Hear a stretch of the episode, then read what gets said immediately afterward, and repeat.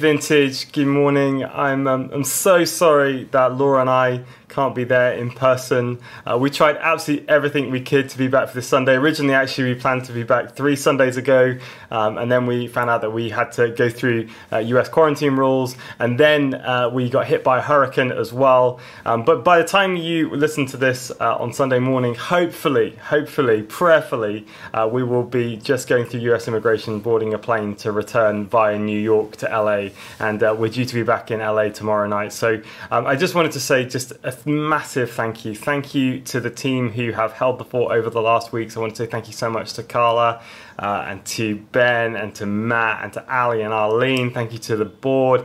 Thank you to all those who've preached over the last weeks. Uh, we're so grateful to be part of a church which, which genuinely does feel like family and looks out for each other and looks after each other. And so, thank you for extending us the grace of being away for an extended period. Uh, it wasn't our hope, it wasn't our dream, but uh, such is the time we live in with COVID. Um, but it's been really important for us to be able to report back, see to family, um, but also to all those prayer supporters that we have around the world who pray for us, who pray for Vintage. And uh, it's been actually a real joy to be able to reconnect with some of them and to share the stories of all that God's been doing um, in our community. Um, as we've been away, we've, we've also been really pushing in to try and ask the Lord, what, what have you have for us for the future of Vintage? And uh, it's so exciting to be able to return to LA uh, over the next few days and to, to come and share with you some of the, the things that we feel are on our heart about growing as a church. Not just growing internally, but also growing externally as we see people's lives transformed, as we see people come um, into the kingdom of God. But today I want to I want to pick up from what Gary was talking about last week about being kingdom people, about being big God people, and I want to think about how we help others uh, make that step into faith in Jesus Christ. And these last couple of weeks, uh, though, we've been uh, we've actually been on a, a small little island uh, called Barbados in the middle of the sea. Um, somebody has to do that hardship. Um, and as we've been here, it's reminded me of the last time that we were on a, an island like this, which was actually 11 years ago. Um, in 2010, uh, Laura was very heavily pregnant with our first son, William. Uh, we realized it was kind of our last opportunity for a peaceful vacation. And so we booked a trip to Kos, which is a tiny little island uh, in Greece. And when we got there, we had this lovely uh, lovely uh, resort by the beach, but also just outside of the resort, we found this little place where you could hire, rent uh, ATVs, little beach buggies to tour over the island. Now, Laura was very pregnant; it was extremely hot, but because she is so gracious and kind, she uh, she re- relented and agreed to come with me for a day. And so we took one of these very rickety old uh, beach buggies. Here's a picture of one here and we drove it all over the island. And after about four or five hours, we were it's so hot and we were so tired that we thought we'd better stop by a beach and pull over and just have a bit of a rest. Now we found this idyllic, beautiful beach uh, just overlooking the sea. Now Laura saw it and thought, "This is brilliant! I can just have a rest and get out of this horrible beach buggy for a while." And I looked at the beach, looked at my beach buggy, and thought, "Like game on."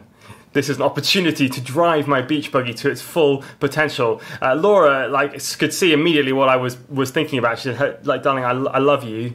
Like, that's not a good idea.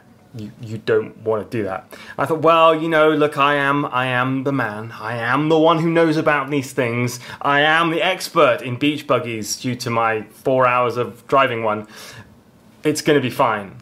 And so I floored the gas pedal and we drove onto the beach. In fact, that's probably an overestimation. We, we got about 10 feet uh, onto the beach before my beach buggy got completely stuck um, in the sand. Now, Laura amazingly did not storm off at that moment. In fact, she was so kind and so calm that she offered to get out of the beach buggy and go around the back and push to see if we could get it back onto the road. Um, and so I counted to three. I hit the gas pedal, Laura pushed, and then about half a ton of sand exploded out of the back of the beach buggy and completely buried her in the beach as you can imagine, it wasn't exactly the finest moment of our married life. I had completely ignored her very wise instruction, and the result had been her getting covered in sand in the beach. It took a little bit of apologising. We've had better days on vacation since, I promise. Although that's a little bit of a silly story, um, it gets us to think a little bit about what I want to talk about this morning about how we help other people make great decisions, about the importance of having other people around us who will help us to make some of the most important, if not the most important decision that we ever have to make in our lives. And so we're going to jump in this morning and uh, we're going to have our reading from the very gracious and has now forgiven me, um, Laura Chase. We're in Mark chapter 2, verses 1 through 12. Hi everyone, um, I hope you're well. Really miss you, and this is our reading for today Mark 2 1 to 12. A few days later, when Jesus again entered Capernaum, the people heard that he had come. They gathered, in such large numbers that there was no room left, not even outside the door. He preached the word to them. Some men came, bringing to him a paralyzed man carried by four of them. Since they could not get to Jesus because of the crowd, they made an opening in the roof above Jesus by digging through it and lowering the mat the man was lying on. When Jesus saw their faith, he said to the paralyzed man, Son, your sins are forgiven. Now, some teachers of the law were sitting with them and thinking to themselves, Why does this fellow talk like that? He's blaspheming. Who can forgive God, but who can forgive sins but God alone? Immediately, Jesus knew in his spirit that this is what they were thinking in their hearts, and he said to them, Why are you saying these things? Which is easier, to say to the paralyzed man, Your sins are forgiven, or to say, Get up, take your mat, and walk? But I want you to know that the Son of Man has authority on earth to forgive sins. So he said to the man, I tell you, get up, take your mat, and go home. He got up, he took his mat, and walked out in full view of them all.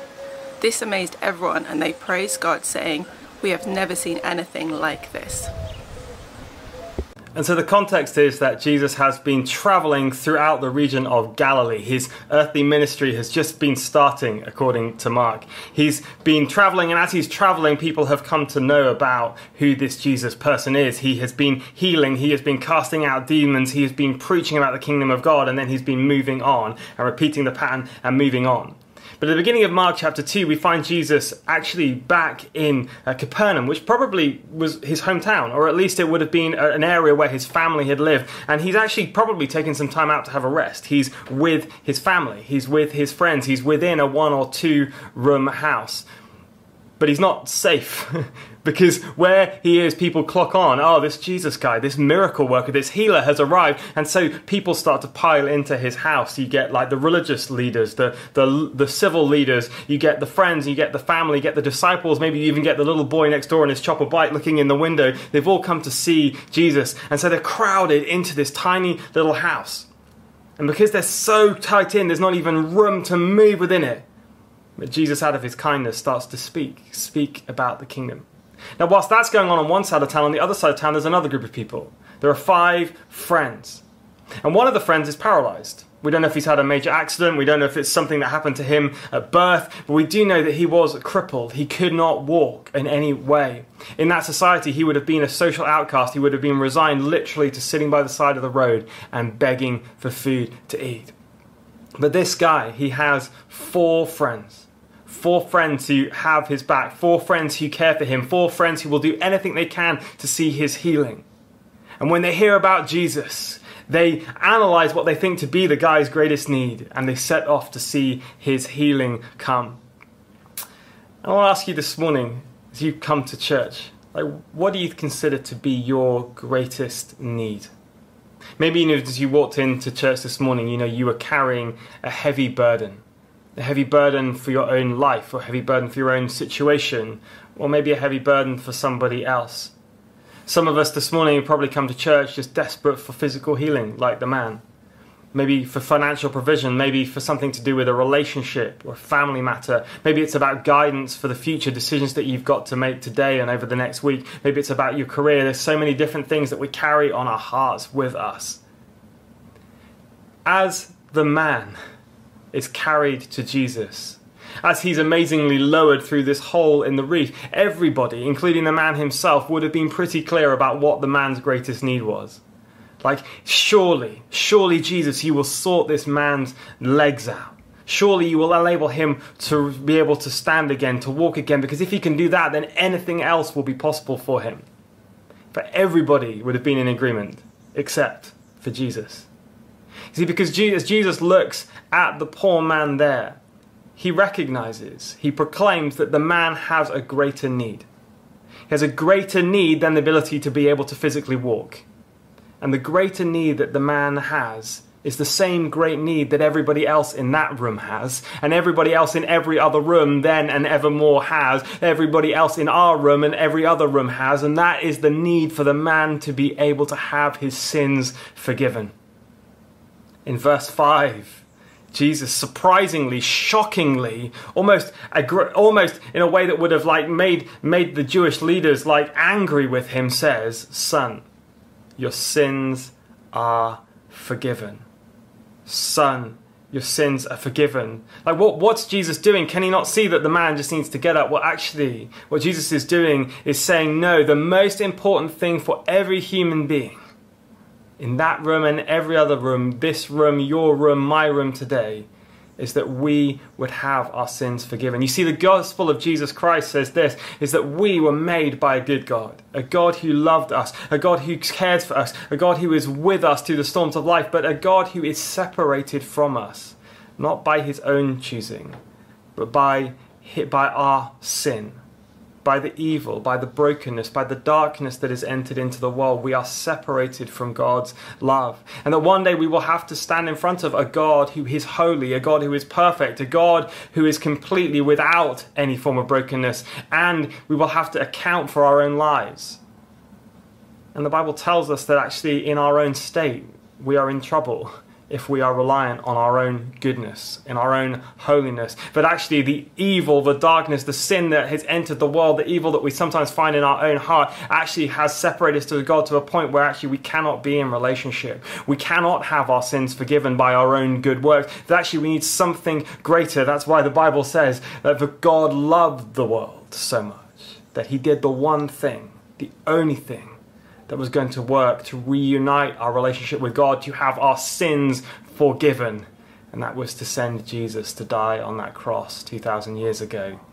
That all the pain and all the punishment and all the sin could be dealt with if we choose to ask for our sins to be forgiven. Now, I realize to come into church on Sunday morning in 2021 and even talk about sin, it's like it feels a bit like, oh, God, Ben, you can't talk about sin please don't talk about sin. Talk about grace. Talk about love. Talk about like how amazing god is. Don't tell me. Don't tell anybody else that actually i'm a sinner. Like that's not pc man. You just you can't you can't do that. You're judging me.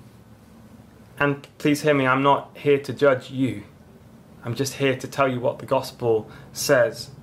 And i want to say to you this morning if if you do have come to church and, and maybe you've never given your life to follow jesus then i want to just say to you this morning why not today ask Jesus to forgive your sins? If you, if you maybe don't even think you need your sins forgiving, maybe can I just ask you this? Do you ever feel condemned? Do you ever inwardly, secretly have a sense of self loathing? Do you, do you ever feel like you're just a complete, complete failure, that actually there is a brokenness and a darkness in you? Maybe you've never even told anybody about it. Well, that is part of the sin that Jesus wants to deal with in your life today. In fact, he's desperate to do it. He hardly even waits for the man to ask for it. He just is so compassionate toward this poor man that he says, he says, "Son, in your need your sins are forgiven." 1 John 1 9 beautifully says this. If we confess our sins, he is faithful and just, and he will forgive us our sins and purify us from all unrighteousness.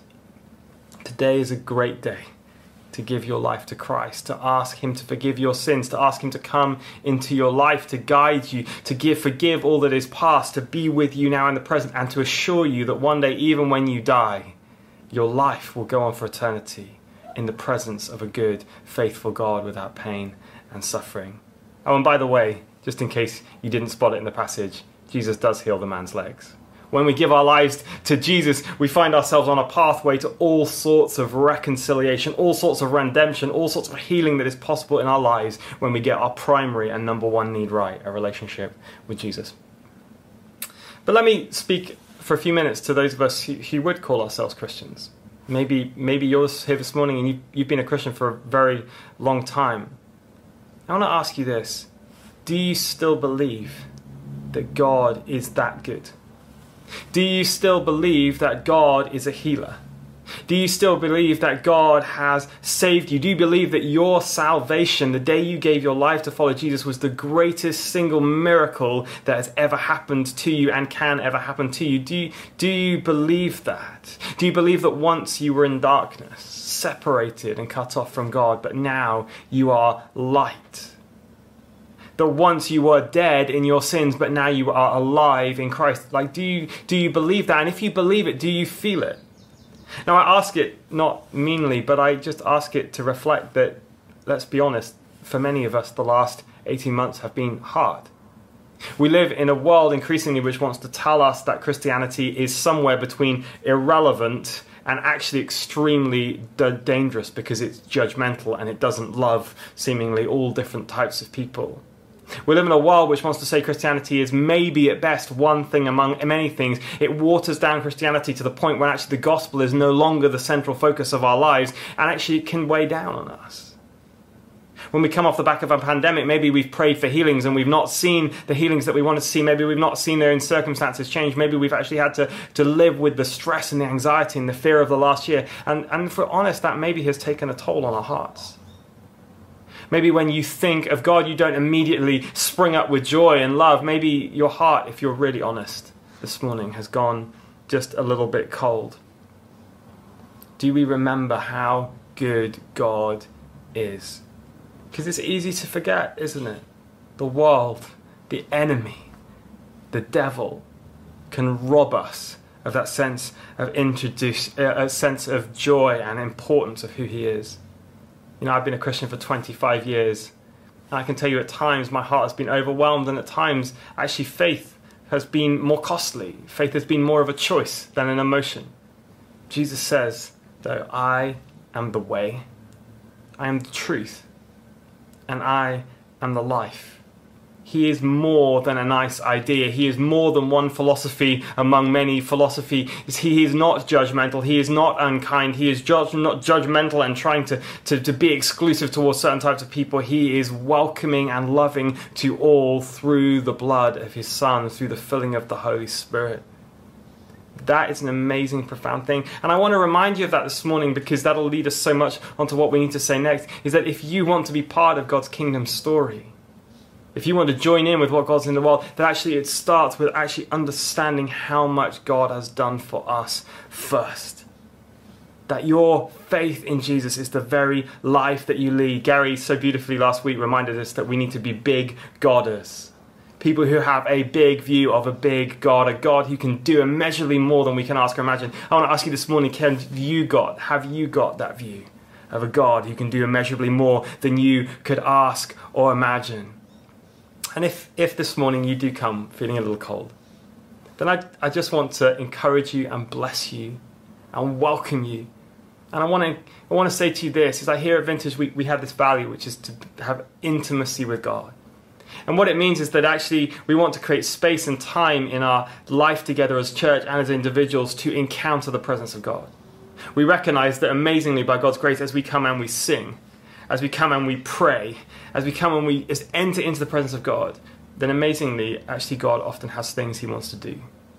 Actually, He has things that He wants to open up. It's a bit like when we move ourselves close to God, it's like when you move yourself a little bit closer to a heat source, what happens is that you start to warm up.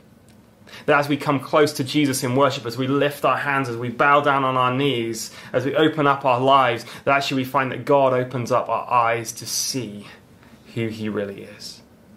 And so I want to encourage you in our time of worship in just a few minutes' time that you would open up your heart again to Jesus. Allow his life and his love to flood through your being to remind you of who he really is. And, and not even just on Sunday mornings, but in your quiet times as you read the Word of God, as you sit in his presence, that you would be reminded again of the goodness, of the mercy, of the miracle of salvation that God has poured out in your life.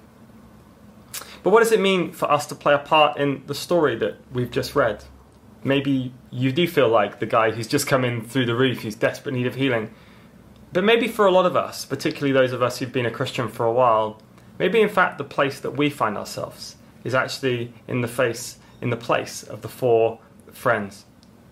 See, Jesus, in his very last conversation that's recorded on earth before he returns, says these astonishing words in Matthew 28 18 to 20. You might know them if you've got them uh, in your Bible, then you can turn to them. They say this Then Jesus came to them, that's his friends, his disciples, those who'd given their life to him, and said this All authority in heaven and on earth has been given to me.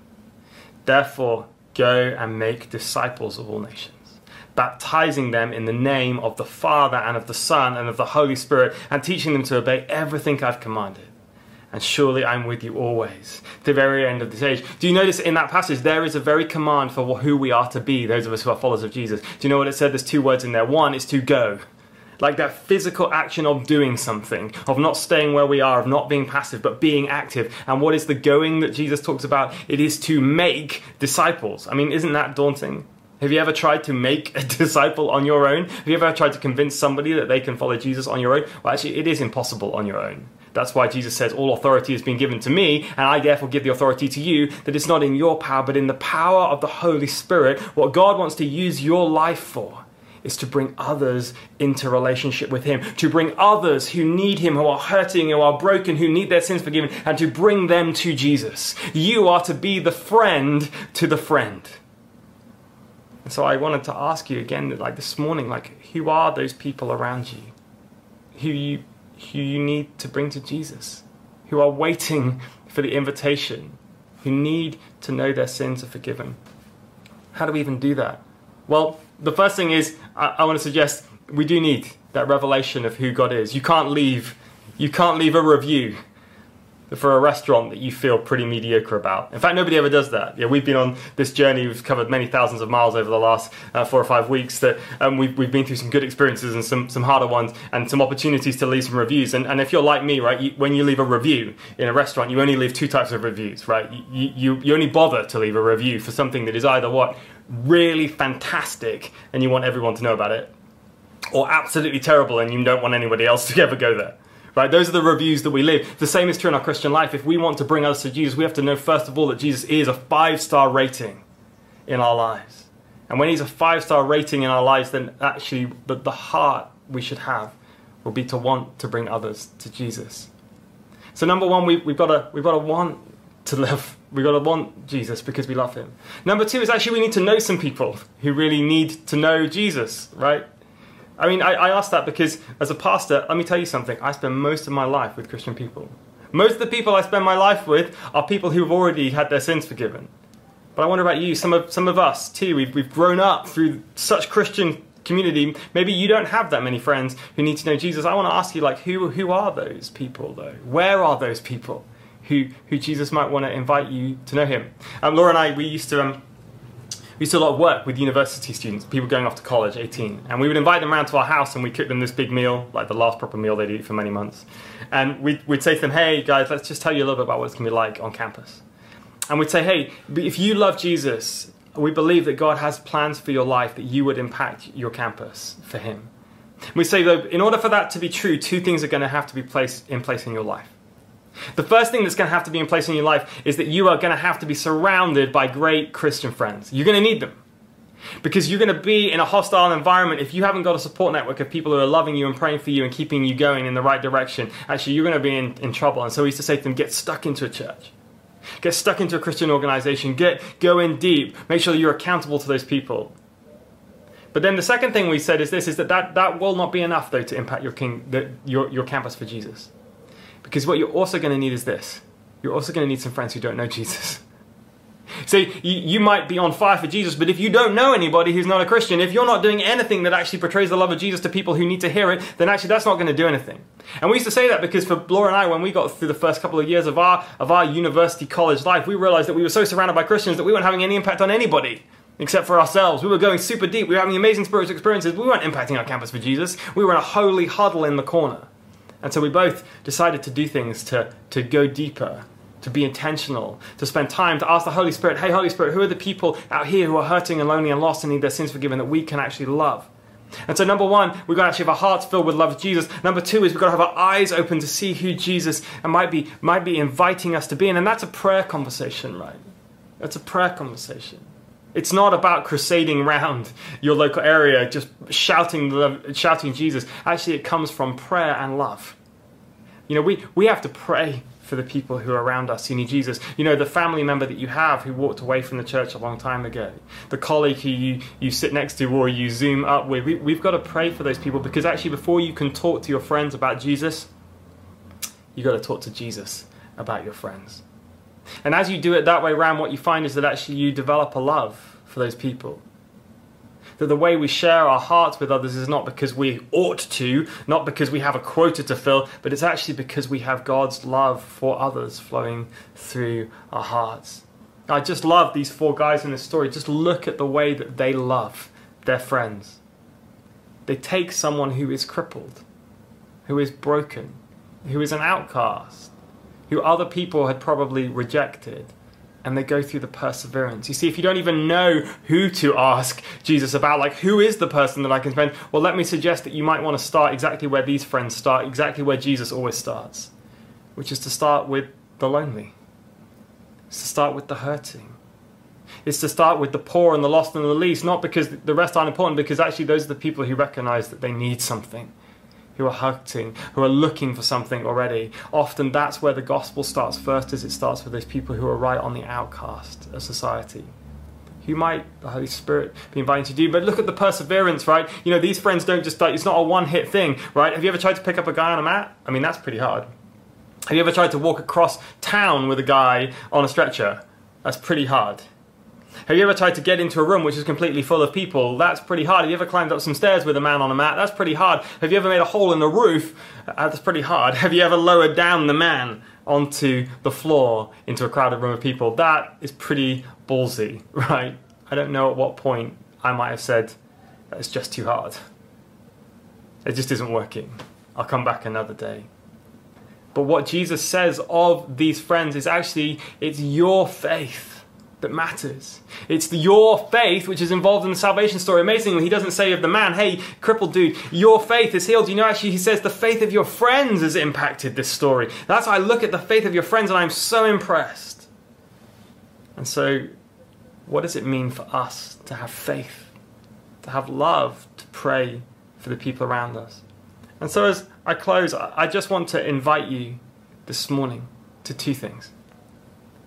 I firstly want to invite you, if, if you've never given your life to Jesus, if you have never had your sins forgiven, then I want to invite you this morning to give your life to Him. And I'm going to pray in a moment and I'm going to lead us in a prayer. And all you actually have to do is just echo the prayer out loud or in your heart. That's what it means to follow Jesus and to become a Christian.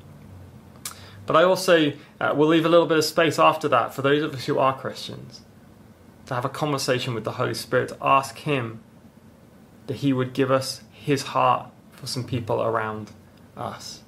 Some people who He might want to use us to bring to Him. Maybe to bring along in future to a church service, to a community group, or maybe even more still to bring along to the Alpha course, which will be starting up again in September. But it starts with God's love flowing through our hearts. So, if you will, would you pray with me? Thank you, Jesus. Thank you, Holy Spirit. Father, we, we love you. And in fact, Lord, I want to start and just pray for those who, who maybe even this morning we're not even quite sure if we love you. But we want to love you. We want our hearts to be filled with love for you again, or for the first time. And so, if this morning you would like to give your life to Jesus, if you would like your sins to be forgiven, if you would like to know what it means to have a relationship with the Creator of the universe now, and if you'd like to know that your eternity is secure in heaven, then you can pray this prayer with me. Father God, I recognize that I have sinned, that I fall short of your standards on my own, that I cannot save or heal myself. I recognize that you love me. And today I want you to forgive my sins. Today, I want you to come into my heart. Today, I want to be with you, and I want my life to be led by you now and forever. Come into my life, Lord Jesus. Amen. Now, if you if you prayed that prayer this morning, then I want to tell you something amazing. Is that there's going to be a party in heaven today because it says in the Bible that when one person repents, then actually the angels, God, everyone parties because somebody came home into the kingdom. But let's also just take a moment just to pray, pray for those people around us. Pray that God would open our hearts. So let's just stay in silence for a moment as we ask the Holy Spirit just to open up our hearts to see, to hear, maybe just even to hear a name of somebody who God wants to use us to bring into the kingdom. Come, Holy Spirit.